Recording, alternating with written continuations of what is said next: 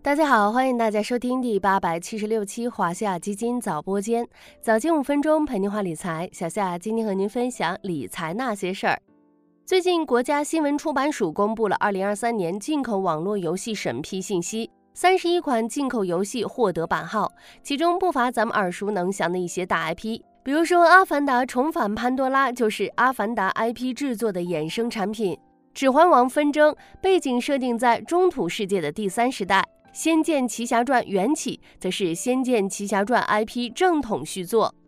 随着这批进口游戏版号的下发，今年以来下发的进口游戏版号数量已超过2022年总量，供给增多，爆款不断。在这种背景下，互联网游戏行业也将迎来全面复苏吗？小夏今天就跟大家一起聊聊游戏的话题。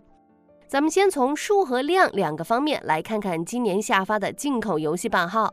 从数上看，近日国家新闻出版署更新了二零二三年进口网络游戏审批信息，新增三十一款游戏获批。除了二十一款占主流的移动游戏之外，还有两款 Switch 游戏、七款客户端游戏以及一款移动兼客户端游戏。往年进口游戏版号一般一年只发放一次，而今年加上之前首批下发的二十七款，一共下发进口游戏版号五十八款。相比二零二二年全年四十四款，增加了十四款，版号发放常态化已经形成。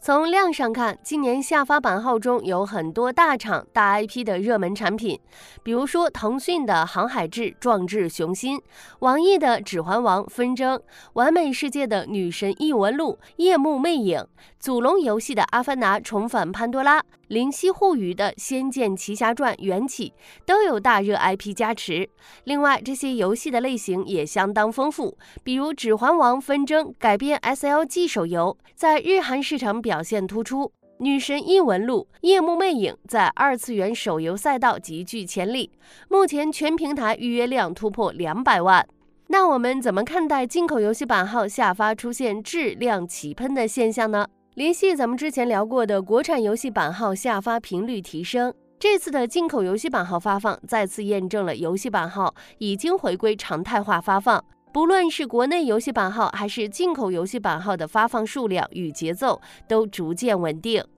而这种情况又有三种影响：一是游戏行业稳定性得到增强，游戏版号回归常态化发放，有助于游戏公司合理安排游戏研发和上线周期。二是有利于游戏行业景气度回暖。二零二三年一到六月，中国游戏产业报告显示，今年上半年国内游戏市场实际销售收入规模为一千四百四十二点六三亿元，同比下降百分之二点三九，环比增长百分之二十二点二，市场处于回暖趋势。游戏公司的产品储备持续释放，叠加进口游戏注入市场，能够有效促进游戏市场供给端的持续改善。三是进一步增强市场信心，市场回归常态化，行业各方的信心得到了有效提振，自然而然也能驱动行业估值持续修复。除了版号发放常态化之外，游戏行业还有两个趋势，也正在成为推动行业发展的重要动力。首先是 AI 赋能，喜欢玩游戏的小伙伴应该能感受到，游戏是受到这一波 AI 浪潮加持比较明显的行业。目前，多家游戏公司也在半年报中披露了 AI 研发的有关进展。比如，完美世界表示，公司内部已经成立 AI 中心，大力研究及推行 AI 技术的学习与应用。目前，公司已将 AI 技术应用于研发管线的多个环节中，包括智能 NPC、智能游戏助手、场景建模、AI 绘画、AI 剧情、AI 配音等方面。并面向不同类型的游戏项目需要，开发剧情生成、大世界生成等新型游戏开发工具。另外，巨人网络、三七互娱、昆仑万维也都在半年报中披露了 AI 与产品结合的情况和进展。二是游戏出海，尽管受到经济波动和行业竞争加剧影响，游戏出海的环境面临着挑战，但上半年头部游戏公司还是交出了不错的出海成绩单。拿昆仑万维为例，上半年海外业务收入规模达到二十点二亿元，同比增长百分之二十一，海外业务占总收入比重达百分之八十三，同比进一步上升九个百分点。